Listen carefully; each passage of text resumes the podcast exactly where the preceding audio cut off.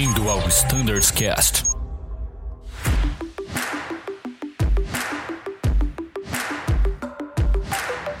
Buenas, pessoal que nos escuta no Standards Cast. Sejam bem-vindos a mais um episódio. Estamos hoje aqui com o pessoal da frota 737, falar um pouquinho da nossa frota cargueira e também realizar algumas apresentações.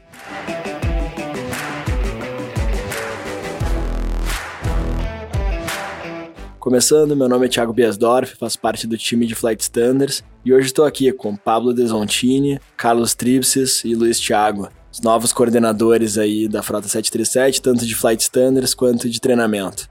Então vamos começar contigo, Tripses. Tudo bem? Seja muito bem-vindo. Se apresenta um pouco aí para o pessoal que nos escuta de casa. Tudo bem? Bom dia. Bom dia, Thiago. Obrigado por nos receber aqui no Standardcast. Bom dia ao meu coordenador, o Pablo Desontini, e o meu colega coordenador de treinamento, Luiz Coelho. É, eu sou o Carlos Tripses, estou é, na Azul já há seis anos, estou na frota do 737 há um ano e recebi a missão de substituir o Desontini como coordenador de Fly Standard. Missão difícil, né? Mas Desontini vai prosseguir na carreira, vai sair para elevação em setembro, então ficou ficou a meu cargo essa função de assumir o Fly Standard. Uma breve apresentação, eu, eu passei oito anos no Exército, né, antes de vir para aviação. Comecei na aviação em 2010, 2011, né, foi bem no finalzinho do ano. E estou na Azul desde 2017, sou formado em Ciências Aeronáuticas pela PUC, no Rio Grande do Sul. É, aqui na Azul eu ingressei na frota do ATR, fui instrutor por três anos, é, de solo, fiz curso de voo de experiência, tive uma, uma passagem boa na, na frota do ATR e escolhi vir para o 737. Então era um sonho voar Boeing, era a oportunidade que eu vi na minha carreira de fazer isso, talvez não teria outra chance. E é uma lua de mel, cara, no avião. Eu gosto muito do que eu faço, estou muito feliz na frota e Agora é dar continuidade ao trabalho do Desontini, né? Como fly standard e tentar, né? Manter o sarrafo lá em cima, né? Manter a, a exigência alta, né? E o que eu posso dizer é isso, né? Não tenho muito a oferecer a não ser suor, lágrima e sangue.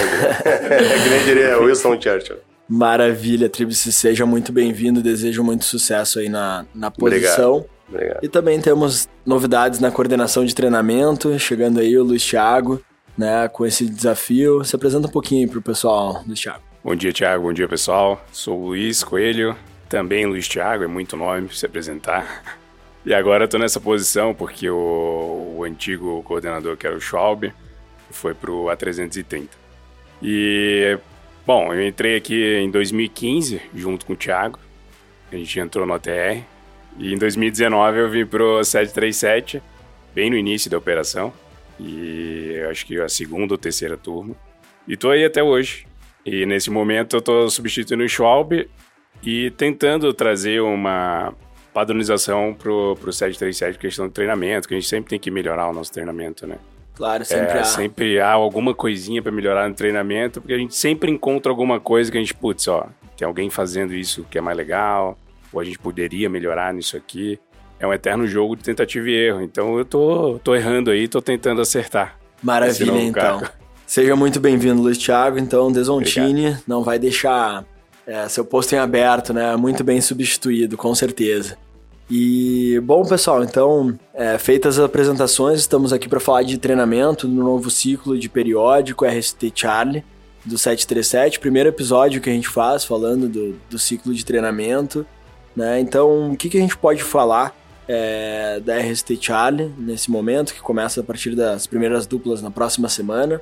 Né? O que, que a gente tem é, nesse treinamento que é legal a gente reforçar aqui com o pessoal, a gente dar dicas, né? a gente antecipar aí para a galera que vai vir é, para o ciclo Charlie. Fala pessoal de casa que estamos ouvindo. Só um, um agradecimento, né, Bis, ao Carlos, ao Clipses, né, e ao Luiz Thiago por estarem aí assumindo a, a, as, as, coordenações né, na frota, a gente sabe que não é fácil. E são aviadores de altíssimo nível, por isso foram escolhidos por unanimidade aí para essas tarefas, né? Então é muito importante a gente sempre manter é, o nível, a dedicação com esses profissionais de altíssimo, altíssimo nível. É, sobre a nossa RST Charlie, começa agora em julho, né? O novo ciclo. É, eu até vou ser o, o, boi de piranha aí, vamos começar né, o treinamento agora no simulador. Vai ser legal, é sempre bom, sempre muito aprendizado, né? A gente tem alguns pontos importantes aqui que a gente, a gente já levantou. Então, por exemplo, a manobra de RTO, a falha do sistema de navegação, falha do sistema de fire protection, a, a, todo o conceito de low visibility, né? Que é uma coisa muito importante a gente treinar também, né?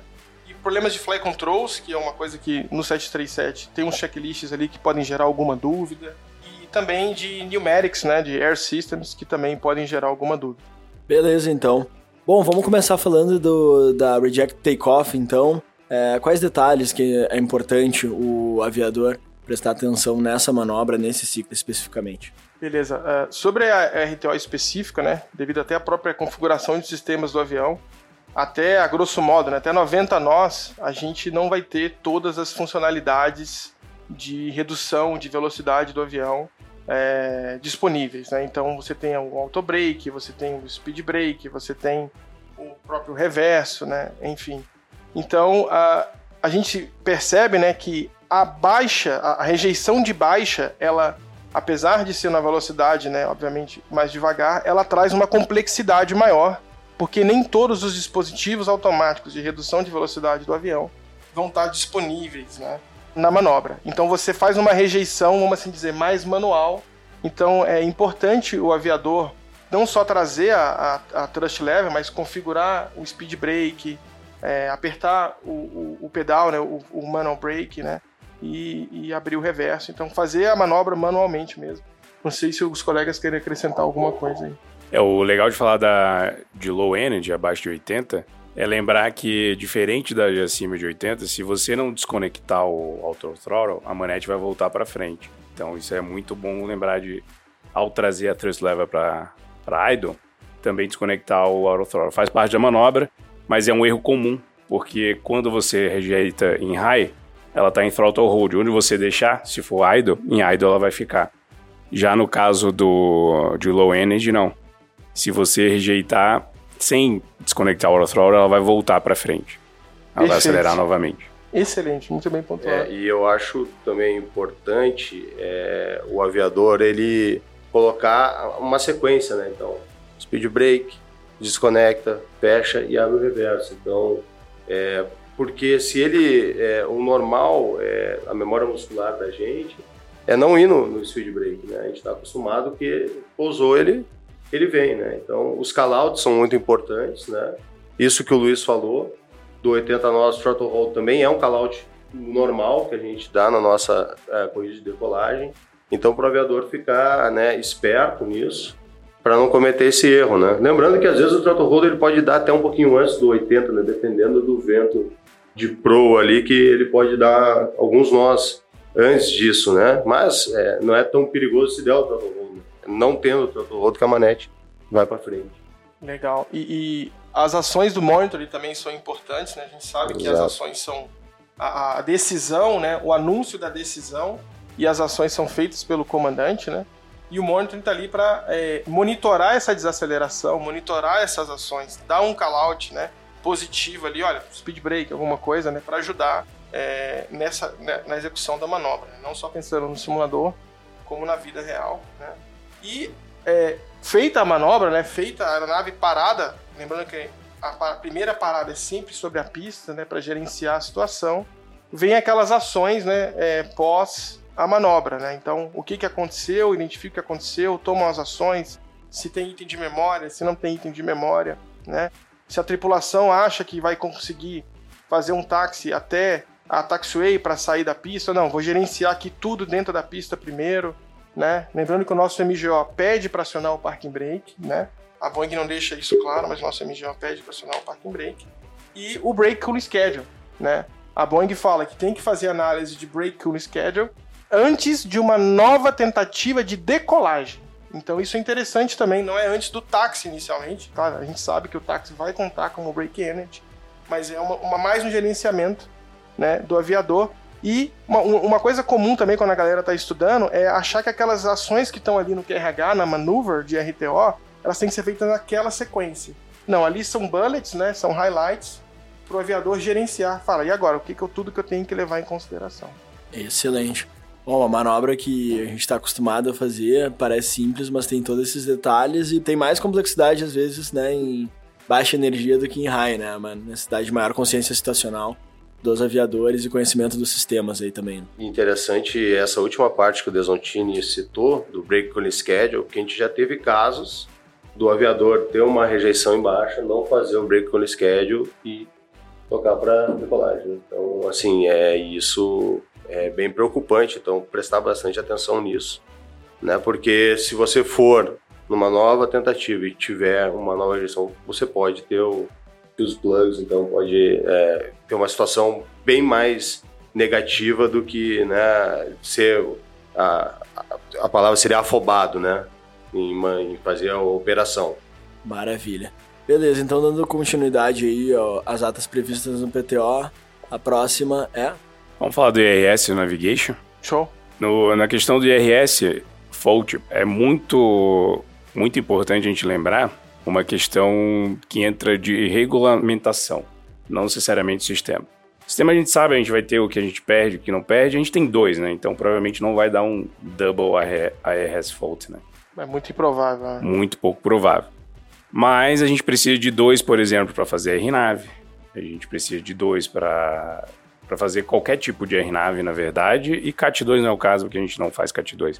Mas lembrando que tudo isso está na no nosso QRH, no Additional Procedures, estão lá os procedimentos RNAV e quantos IRS a gente precisa. No caso, a maioria são dois mesmo, né, Luzão? Exato. Esse é um ponto importante que o Luiz está falando, né?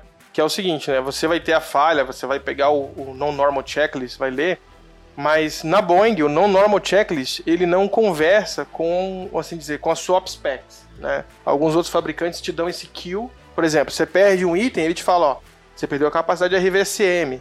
Olha, cheque a sua capacidade de RNAV. Ou a sua capacidade de RNAV pode ter sido prejudicada. No nosso QRH, a gente não tem esse kill. Então, o aviador tem que saber, assim, né? Cara, eu perdi o inercial. Pô, é um, é um instrumento de navegação importante, ainda mais nessa geração de avião, né? Que o GPS veio depois. Então, olhar lá no Required Equipments do QRH Additional, que foi construído, né? Uh, quais são, o que, que eu posso e não posso fazer, né? Eu, é, tem procedimentos que eu preciso de dois inerciais para fazer, tem procedimento que não, enfim. É, acho que esse é um ponto muito interessante de gerenciamento da pane, né? Exatamente, exatamente. Bom demais. Bom, então, é importante destacar esse ponto da ATA Navigation, então, né, do IRS, esse ponto de atenção aí quanto à regulamentação. E bom, seguindo agora, a gente também tem o sistema de Fire Protection. O sistema de Fire Protection, né, a gente sabe que no 737 a gente treina extenuamente a manobra de fogo no main deck, né? Que é a manobra, a grosso modo, né? Aqui no coloquial, tá, pessoal? Mais importante desse avião, né? Que você tem um QRH para fazer e você tem uma descida especial que você tem que fazer, porque a gente sabe que o nosso main deck ele é classe eco, ele é classe, ele não tem extinção. Então o que você tenta fazer é a contenção do fogo por aquilo que a FAA lindamente chama de Oxygen Starvation. Lindo, né?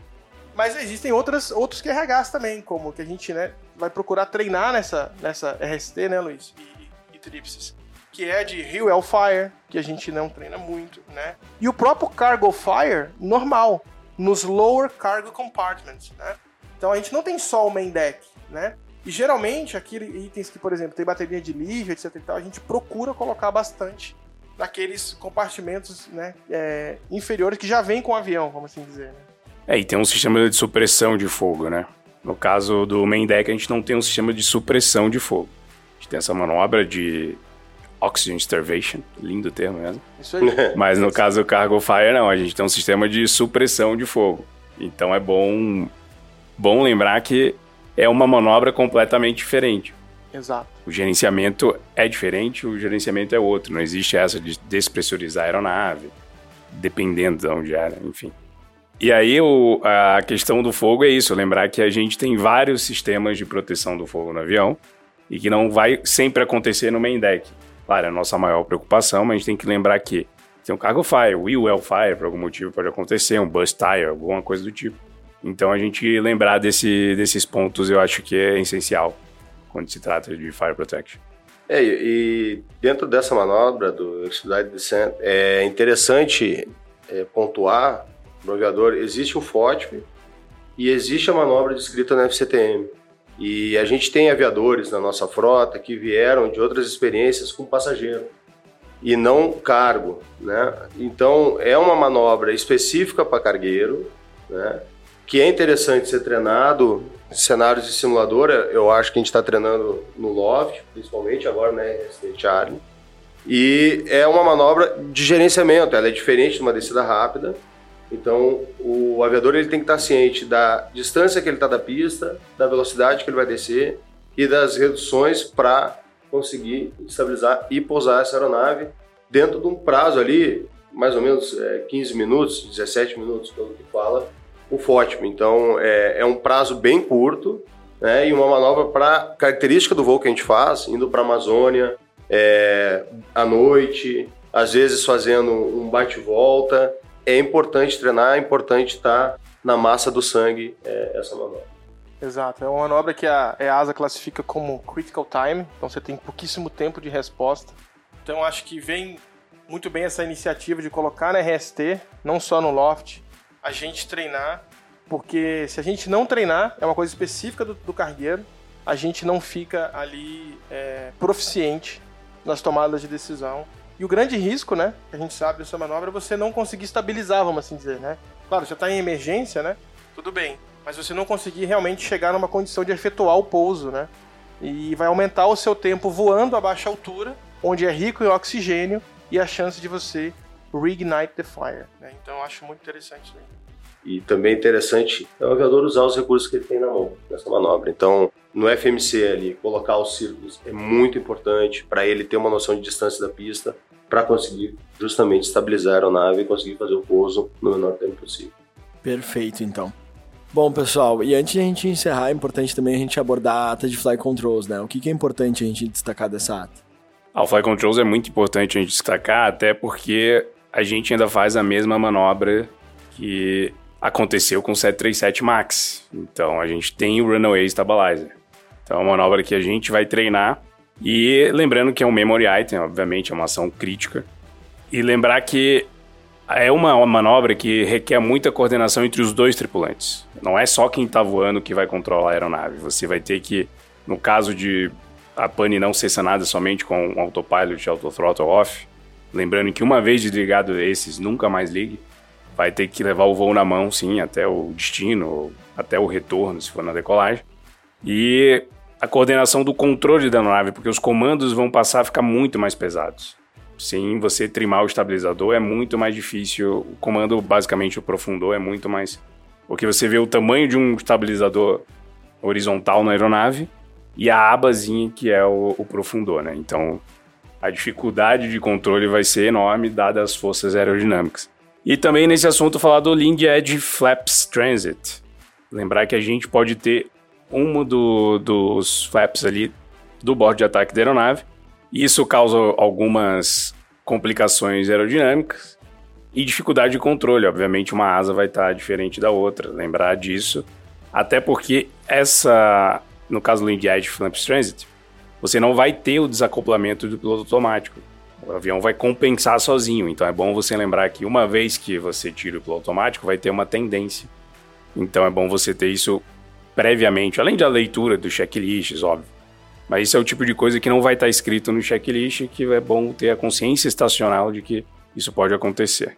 Maravilha, então.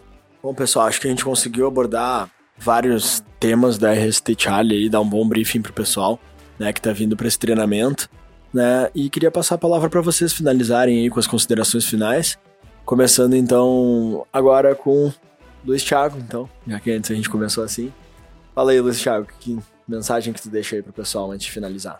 Pessoal, antes de finalizar, gostaria de agradecer a oportunidade de estar aqui no, no Strangercast. Dizer que agora, no, na nova função, as portas estão abertas, a gente precisa de sempre estar melhorando, então tudo que vocês pensarem, puderem ajudar, é só mandar uma mensagem, um e-mail, coordenação.b737, está sempre disponível para receber. E, pô, lembre-se de, de estudar para ST, chegar lá, ter um bom treinamento, fazer tranquilo, que é muito bom para nossa carreira, é muito bom para nossa vida e para a operação do avião. Muito obrigado. Maravilha. Falei, Tripsis. Isso aí, é fazer as palavras do Coelho as minhas, é agradecer pela oportunidade de estar aqui no Standardcast. Agora, assumindo a função do, do Desontini, né? Então a gente está nesse período de transição no Fly Standard. E, mas continua é, aberto a sugestões, é, a gente está aberto ao grupo de voo para compartilhar o que precisa ser feito na ótica de cada um, enfim, e a gente vai sempre levar em consideração tudo o que é dito tá? e tentar da melhor forma possível atender aos anseios do grupo, óbvio, seguindo a diretriz da empresa e da fabricante. Tá? Sobre o treinamento, é, deixar a mesma palavra do Coelho, que pô, treinem, é, se preparem para o treinamento, né? E que não tem pegadinha, não tem ninguém quer sacanear ninguém, né? A, a intenção é cada vez mais elevar o nível técnico da nossa frota, tá? Agradeço de novo mais uma vez a oportunidade e passo a palavra ao nosso querido Desontini. É isso aí, pessoal. Então, de novo, registrar aqui os boas-vindas, né, aos nossos novos coordenadores. Sejam felizes, né? É, aviadores de altíssimo nível, escolhidos aí de novo por unanimidade. E é muito importante a comunicação é, dos colegas né, que estão nos ouvindo da rota, trazer as questões, trazer as sugestões. Às vezes a gente fica aqui é, fechado no ar-condicionado, mas a gente precisa receber esse feedback, o que está errado, o que, que, pode ser melhor, né? Leva um tempo, às vezes, para implementar, enfim. Mas é muito importante que cheguem as, as comunicações, cheguem as informações para que todo mundo consiga trabalhar em prol da frota. É isso aí.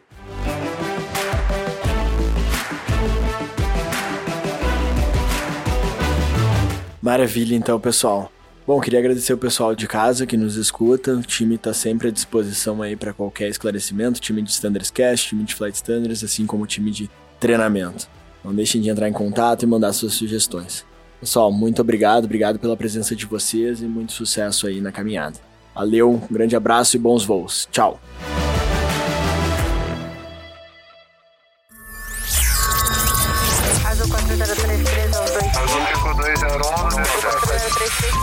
Você ouviu ao Standards Cast.